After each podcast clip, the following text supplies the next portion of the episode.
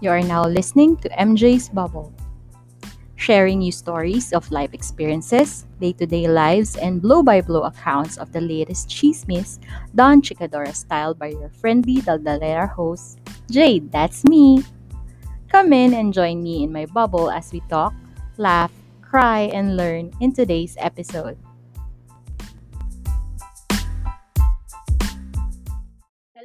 Everyone. Hello, Bubble Mates. Welcome to episode 62 of MJ's Bubble. My name is Jade, and I am your friendly Daldalera host. And as always, I hope you are okay wherever you are in the world. How are you?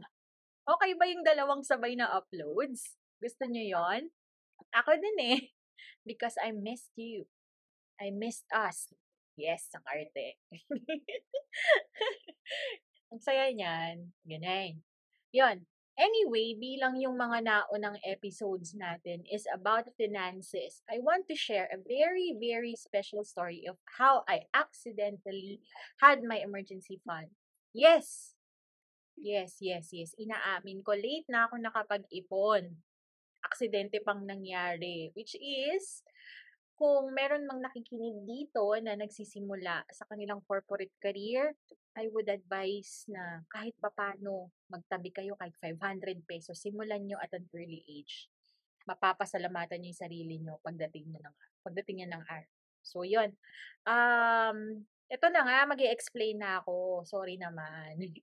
Ang dami kong kuda. Pero ito na nga. So, yun. As all, you all know, naging very transparent naman ako dito sa podcast. I was a young mom. I had my first baby at age 21. Nyaks, landi kasi. Aga lumandi. Ta. so, yun. Uh, no, uh, ano yun eh. Kumbaga, syempre, yung kinikita mo at age 21, nagsisimula ka pa lang ng career hindi mo na sinusolo yun. So, ano na yon para sa anak mo, para sa diaper ng anak mo, para sa gatas ng anak mo, tapos kasama ng pag-augment sa needs ng family, knowing na at age 21, nag-start ka pa lang sa career, hindi pa kalakihan yung sweldo. At that time din, hindi pa rin kalakihan yung sweldo ni husband. So, be, for us, medyo imposibleng makaipon at that time. So, yun. So, kaya nag-attributable yan yung pagkakaroon ng baby ng maaga sa pagiging late ko mag-ipon. Ito naman ay personal ano ko. Hindi ko naman sinasabi na applicable yan sa lahat. Yun. At current, sa ngayon, I have four kids. All of them are in school. So, imagine nyo na lang yung expenses. Unang-una sa food. Oh, just ko.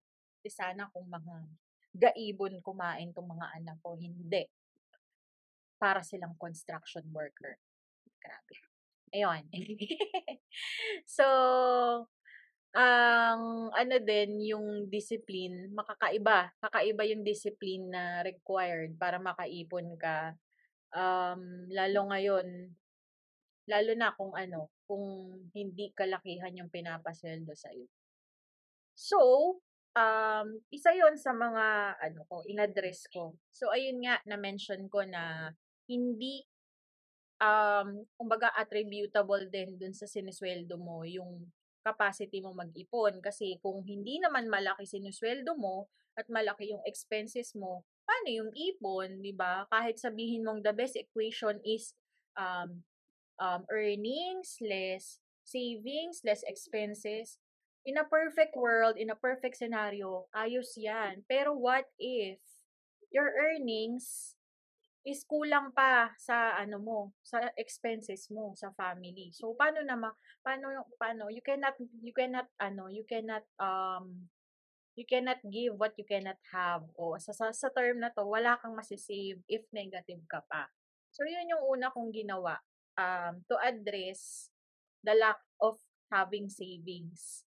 Kailangan makahanap ako ng sweldo na unang-una mag-aalis sa akin sa negative um, negative finances or yun nga, yung mas malaking expenses kaysa dun sa kinikita. Kailangan ma-address ko yun para magkaroon ako ng excess. So yun, unang-una, naghanap ako ng trabaho kasi, yun, eh, ayun eh, ganun eh. ganun talaga siya eh. Kasi kung hindi kayang ibigay sa'yo dun sa current company mo, no one, uh, kumbaga, ikaw ang magdi-dictate kung paano mo gagawa ng paraan yung, um, career improvement mo at unang-una, related dun sa finances mo. Eh, kung gano'n talaga. Anyway, ma-ano ko, masyado akong madaldal. So, yun. So, luckily, I have this long time offer na 1 year akong niligawan. Um, ano nila, parang, ayun nga, nakaabang sila sa akin for whatever reason na buti naman nakita nila yung potential ko. And after 5 years or 6 years pala, 6 years na pala sa November, yun, nandito naman ako sa kanila. Yung current company ko, yan, niligawan nila ako for 1 year. Ang yan, ang ganda. yun, nagpabebe ako ng 1 year, pero bibigay din naman pala ako. Si Yan, si Yan, si Yan. So, at least, worth it naman yung pagpapabebe ko ng 1 year. And look at me now, look at me now, I'm getting paper. So, yun. Um, may mga questions dun sa FB page kasi I've posted uh, if you're interested to know how I built my emergency fund. So, meron namang nagtanong, salamat po sa mga nagtanong. So, may nagtanong, bakit daw ba ako biglang nag-ipon? Mamamatay na daw ba ako? May sakit daw ba ako? Ang sagot ko dyan, it's about life and death. And near death. Hindi naman death. Near death. Unang-una, life. Dalawa yung scenario niyan. Kasi yun nga, for the longest time, I'm in survival mode. Kasi nga, sapat-sapat lang. Minsan kulang pa yung kinikita dun sa dati. So, survival mode ganon. So, nung nakikita na, nakaluwag-luwag na, nag-start na ako mag-live, hindi lang survive. So, what, anong ibig sabihin ng live? So, kahit papano natitreat mo na yung sarili mo, natitreat mo na yung family mo, kahit papano of the excesses of your, um, of whatever you earn, less net of the expenses. So, yun, living. Kahit papano. Kasi, mahirap yung ano eh, mahirap yung, um, you're just, um, you're just living to pay the bills. Parang ano, you're just, ano ba yung tawag? We're not born to pay bills and die. Hindi pwede yun, nakaka-burnout yun, Mars mga cars. Nakaka-burnout yon promise. So, yun. Yun yung una kong ano. And, nakita ko dun sa, ano, sa mga instances na I am living my life. Na sabi ko, hindi pwede, parang medyo, ano, nakikita ko, I can do better. Kasi dati natutuwa na ako sa mga from time to time na malling, na hindi na lang Christmas. Um, yun nga, nakakapagpamili ng kakakain na sa labas. Pero, nakita ko, na-expose ako, good thing din na na-expose ako sa mga mm. tao na they are willing to, ano, to save, to get better experiences. So, unang-una, sa Airbnb, ano yan, yung mga staycation, ino-observe ko yung mga kakilala ko, ah, ganito pala mag-staycation. You have to save kasi ganito yung amount niya, magsisave ka ng ganito, ni-schedule mo sa ganito for you to provide experience dun sa family mo.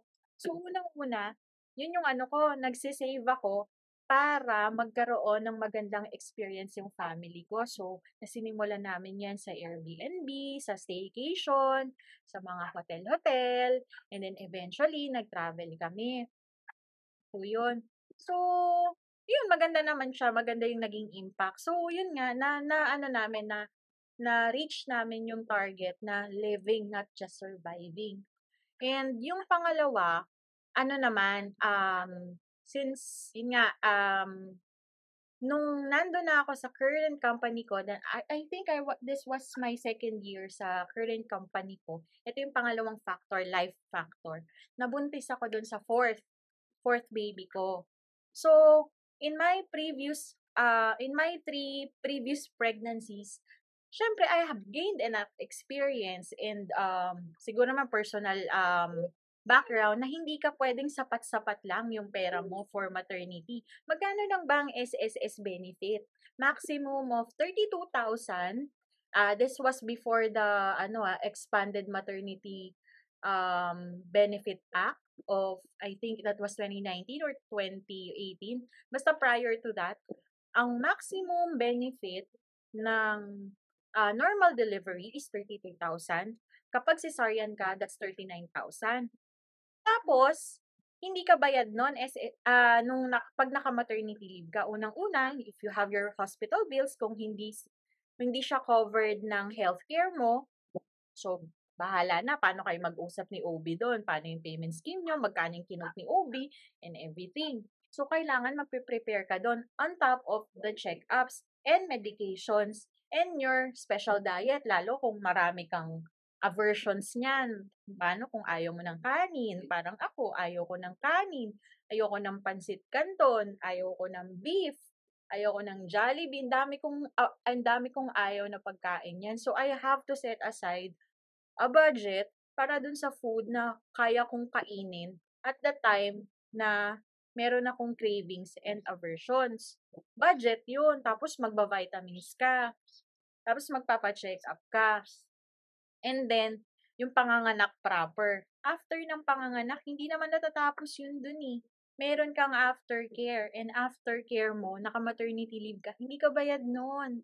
SSS, yun nga yung SSS benefit mo, maternity benefit mo. O, kakain yung family mo, yung mga anak mo, kakain, kakain ka ng special diet, syempre para makapag-recuperate ka ng health mo, and then, meron kang bagong addition sa expenses nyo, which is nung anak mo na kung hindi ka nagpapa-breastfeed, kailangan may backup ka na formula milk.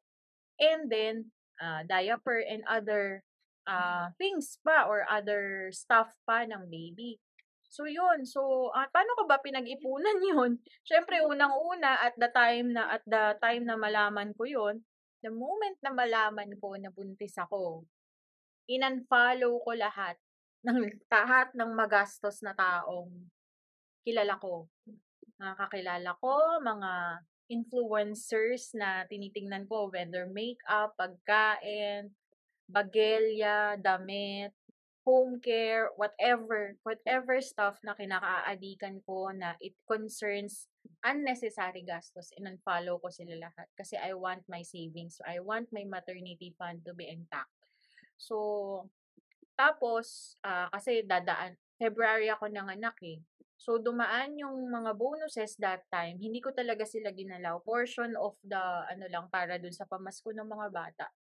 And then, kung ano man yung Christmas budget namin that time, kinuha namin sa sweldo. So, talagang, ano, kumbaga yung funds ko noon, nung nanganak ako, enough for me, enough for us na kahit naka-maternity leave ako ng, ano, ng 4 months na hindi ako binabayaran, naging sufficient siya kasi nga, yun nga, yung discipline talaga ng pag-iipon.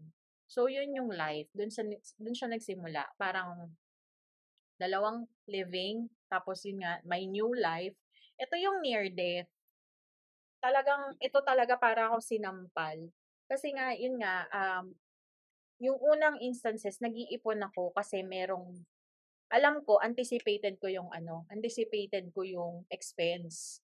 So, meron akong gustong gawin, meron akong gustong mangyari, pinag-iipunan ko. Meron akong pinaghahanda ang baby, pinag-iipunan ko. Etong near death, malupit. Ang airpat, medyo pasaway. Eh, medyo matanda na. Tapos bigla siyang nagkaroon ng semi-ish mild stroke na parang kung hindi siya naagapan, he needs to be in the ICU. Tapos, yung healthcare niya, hindi siya magiging sufficient mag-over siya and then sinasabi na yung PF niya will not be covered kung nasa ICU siya. So, ang pera ko noon, parang, shit, nakakahiya naman. Wala pang 50,000 yung pera ko. Tapos, yung pera ng mga kapatid ko, basta pag kinumbine yung pera namin, wala pang walang 150,000. So, nag, kinakalog ko yung utak ko nun sa nakukukuha ng, let's say, kung ano man yung pangbayad sa PF on top of the healthcare niya. And kung ano man pa yung maging excess niya.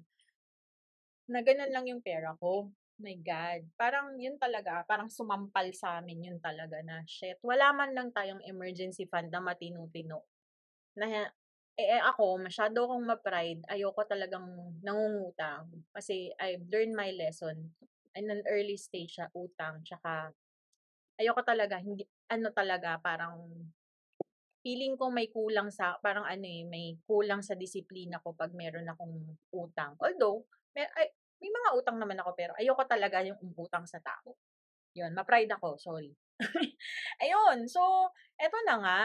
Buti na lang, ang galing talaga ni God. Alam, nalaman niya sigurong hindi kami prepared binigyan niya kami ng chance. Sorry, sorry God, sinama kita dito. Pero talagang ikaw yun eh. Ikaw talaga yun. Sorry God talaga. Pero thank you, thank you pa rin sa experience na yun. Kasi parang ginising niya ako na leche ka, may maayos kang kinikita, dapat nagtatabi ka for the rainy days, na literal na rainy days talaga. Kasi hindi ko talaga anticipated na biglang out of the blue, may kailangan kang ganong kalaking pera.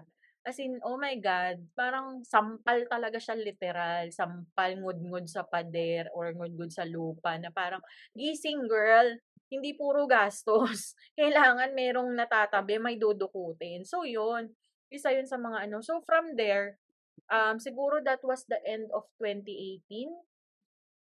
Tawag dito. Simula ng 2019, I make it a point na meron akong tinatabi talaga. Kahit sabihin mong every sweldo, kahit sabihin mong 2,000 lang yan, basta yung current na pera ko noon na wala pang 50,000, dapat nadadagdagan siya.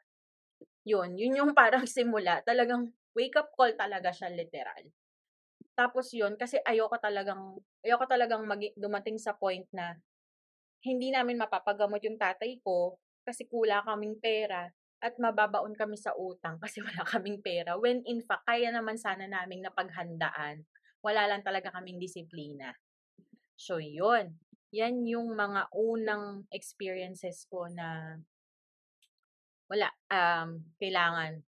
Meron talagang madudukot. So, isa pang, ano, near death, hindi ko naman masabing near death, kasi fast forward to 2020, masaya masaya to. Actually, yung 2020, it's a blessing in disguise. Kasi yung pandemic, 'di ba? Tapos lahat tayo nasa bahay. Diyan ang dami kong pera. Sobrang dami kong pera nung pandemic.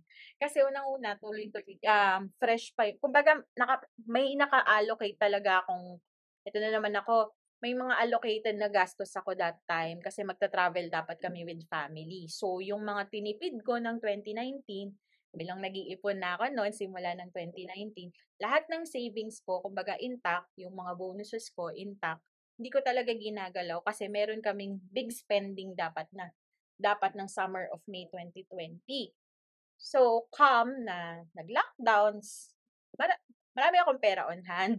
marami akong pera sa savings. Tapos, um, yung sweldo, hindi naman halos nagagalaw.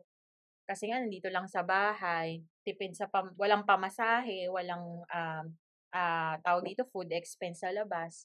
Ang daming pera, tas ginagawa ko, nilalagay ko sila sa ano, uh, nilalagay ko sila dun sa Simbank, kung ano kayo, nag, ano kayo ng G-Save. Ang laki ng interest noon, ang saya ko, ang, ang dami kong kinita sa G-Save. Sana, i-try nyo din yon masaya yon Masaya ako sa naging interest ng G-Save noon. Tapos, yung naging, basta yung maging, naging strategy ng company namin kasi parang hindi kami halos nawawalan ng pera. Kumbaga hindi namin na-experience na tumigil yung pera.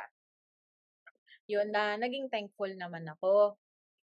Tapos eto na nga, eh, nagka-COVID ang ate girl mo. So, yun, uh, ako kasi yung time na nagka-COVID ako, yung time na mahirap pa yung pandemic response dito. That was July 2020, sobrang syungagers, pan, kakaiba. Kakaiba pa yung response dito. Sobrang bagal. Tapos walang idea talaga kasi walang clear direction from the national to the LGU.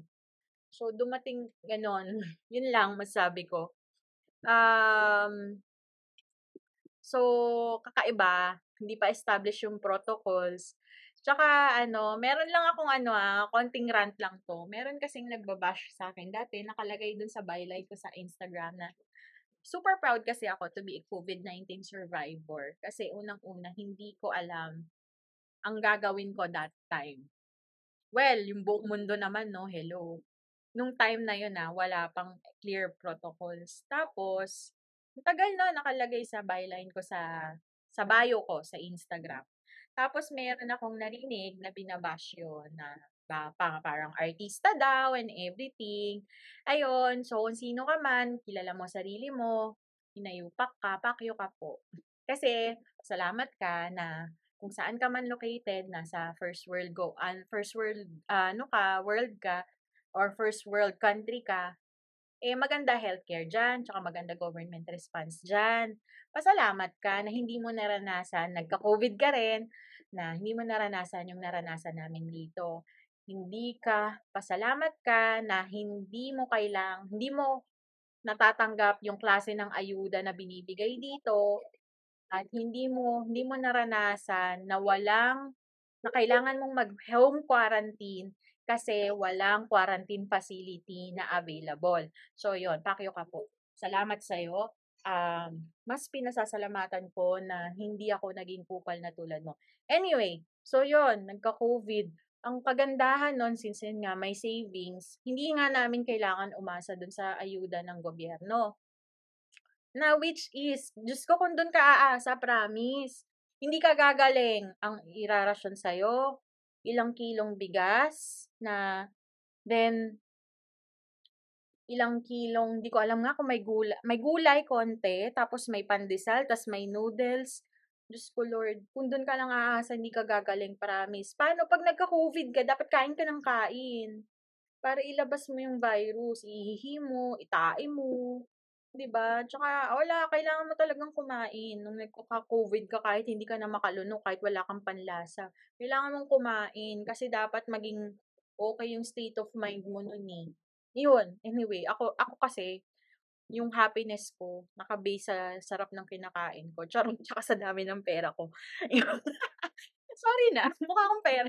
Mukha akong pera, mukha akong pagkain. Anyway, so yun. Yun yung mga pinasasalamatan ko na meron akong savings. So yun, after that, mas masyado akong, mas naging ano ko, maging decided ako mag-ipon. Kasi nakita ko yung convenience eh.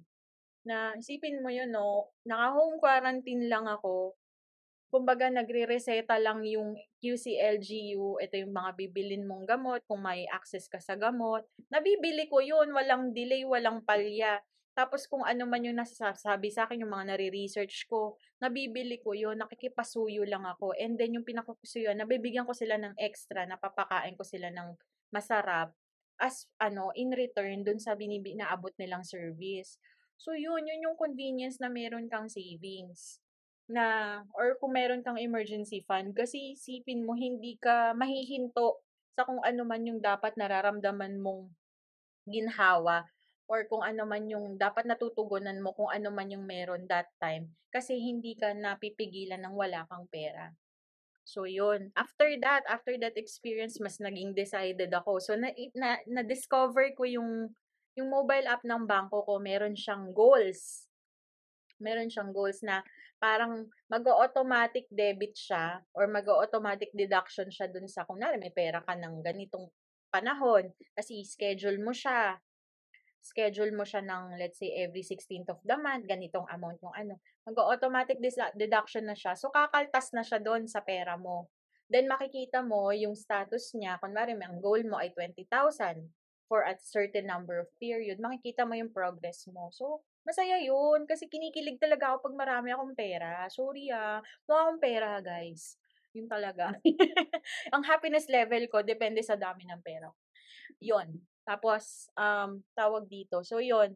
Um, nag-RTO kami, nag-return to office kami. I think that was October 2020. So, syempre, ang laki na ng risk ko na wala pang bakuna nun na. Laki ng risk ko na baka mahawa na naman si ate girl mo. So, alam mo, ginawa ko, una kong sinet up, quarantine fund. Nag-set up ako ng quarantine fund dun sa goals. So, nagdideduct ako ng ganitong amount. Uh, so, pre-project ko siya na until magkaroon ng bakuna, which was, I think, ang end yata ng goal ko is May 2021.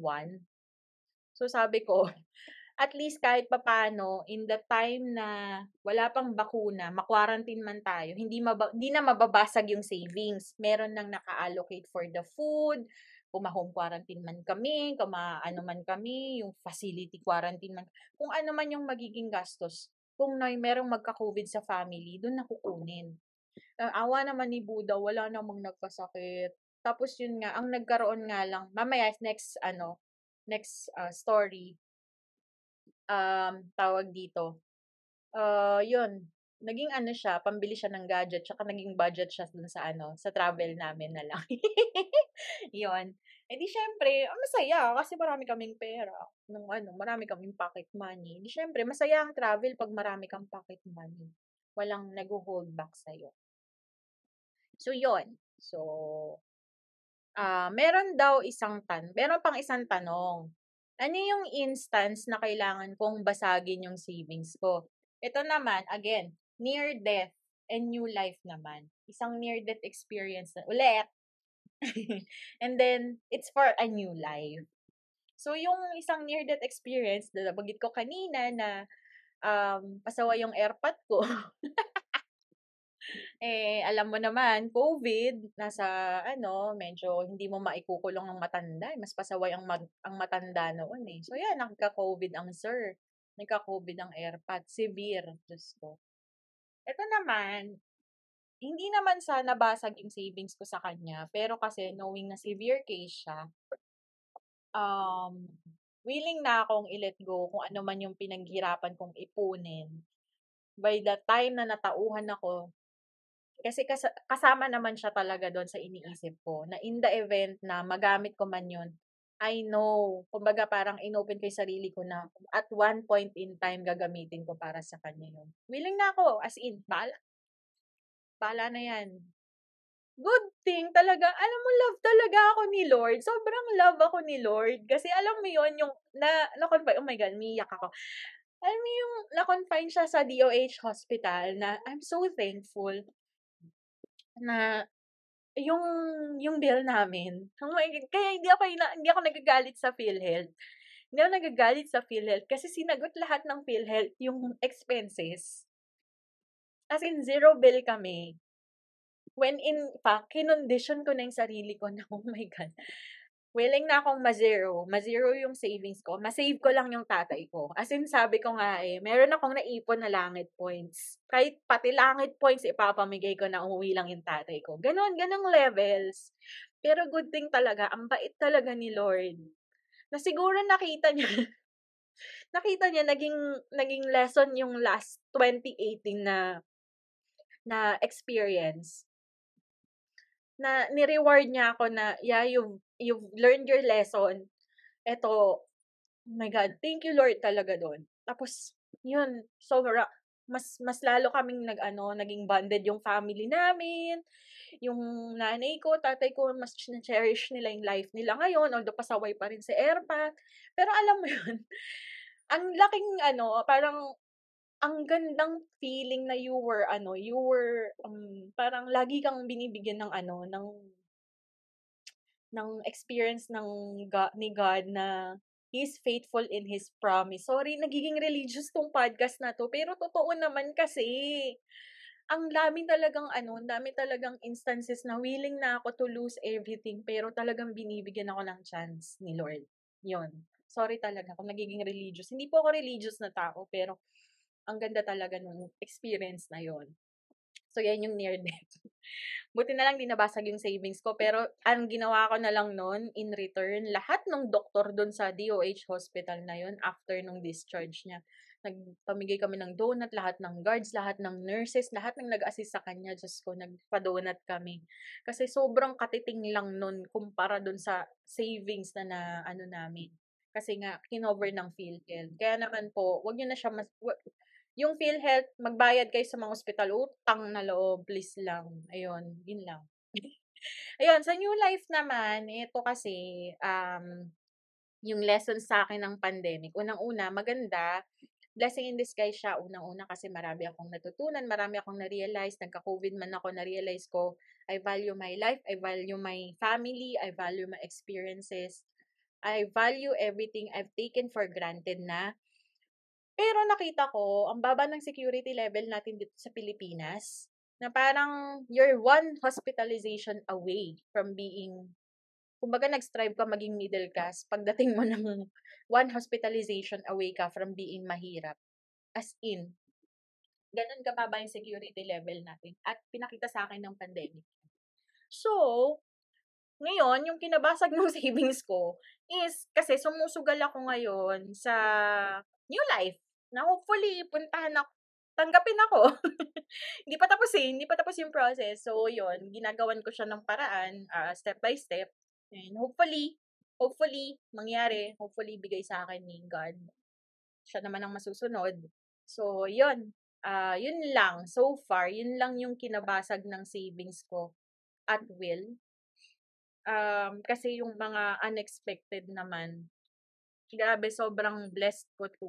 Napaka-lucky ko na hindi siya yung naging cause ng pagkabasag ng savings ko. Hindi siya bagay na hindi ko kagustuhan, na hindi ka naman sa hindi kagustuhan, willing naman akong ibigay para sa parents ko.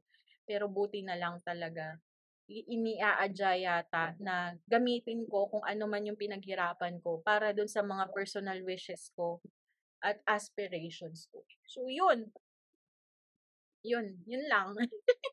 so far, sa ngayon, ang ginagawa ko na lang, ang, yun, ginagawa ko, ganun pa rin, mini savings pa rin. Ginutuloy ko pa rin yung goals. Meron akong gadget na gusto. Sinimulan ko siyang pag-ipunan last year pa magmamature yung gadget fund na yon this November.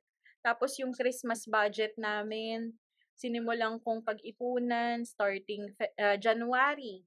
So magmamature yan second week ng December. Then bala ko sana meron akong mga expenses for the family para in the event na malay mo, bigyan kami ng chance mag-abroad, ayos na yung documents nila. So, Bala ko, target ko niyan. Meron ako, magsa-start ako next ng November. Target ko, February, makomplete ko. So, ganun lang. Siguro, ang ginagawa ko, yung savings ko, ginagawa ko siyang expense. Kasi mas madali akong nadidisiplina kesa yung voluntary akong nag-ano, naglalagay. Although ginagawa ko yun pag meron talagang extra. So, ang form of savings po is meron akong co-op fund, co-op, co-op, co-op, yun kasi parang obligado ka dun eh kasi marami kayo dun. May co-op ako, then yun nga yung mga goals ko, mini goals ko. And then, pag meron pa talagang sobra or meron mga um, parang mga sa, galing sa racket, ayan, rekta savings. Kasi yung mga expenses ko naman na ma-manage na nung day job. So, yun, yun lang. Ang dami kong koda. Pero I hope naging fruitful or sana hindi naman sa na-inspire. Ewan ko kung naging inspiring, pero sana sana na intindihan nyo yung journey ko or na-enjoy ninyo yung kuda ko about yung journey ko sa pagsisave. Wala namang, hindi naman, it's not too late. Depende kung, kumbaga, kung ilang taon ka man ngayon, 23, 42, 45, 15, it's not too late. Mas maganda yung prepared ka kung ay, kahit ano man. Tsaka hindi ka na-hold back kasi wala kang pera. Yun, yun lang, yun yung pinaka takeaway ko. So, sana, sana, sana, um, yung mga matatanggap nyo sa bonuses nyo, 13th month nyo, 15th month nyo, conversion ninyo, sana may maitabi kayo kahit papano kung ano man yung net of, kung ano man yung dapat yung bayaran, sana may maitabi lang kayo para may madudukot kayo just in case na kailangan, kailangan. So, yun. Maraming salamat. I hope naging naging worthwhile yung pagstay ninyo uh, to finish this episode. Um, ayun. Maraming salamat and good night! Hi mga macho at sexy chismosa. Ako nga pala si Makoy, ang inyong corporate slave. At ako nga pala si Ingo, ang inyong corporate lucky.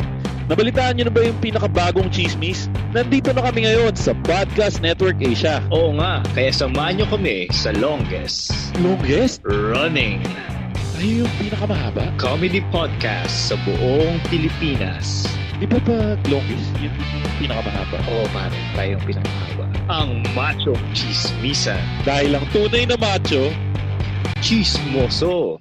pag longest ba, tayo rin yung pinakamatigas?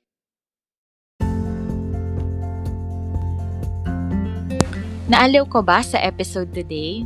Aw, thank you! For your comments, suggestions, or violent reactions, kindly message me at my FB page, MJ's Bubble Podcast, or my IG account at MJT, that's E-M-J-A-Y-E. Pa-like and follow na rin po para makita ninyo yung excerpts or clips ng bawat episodes. Also, kindly click subscribe to my Spotify account and also in your favorite podcast platforms for you to be updated sa future episodes. Bye!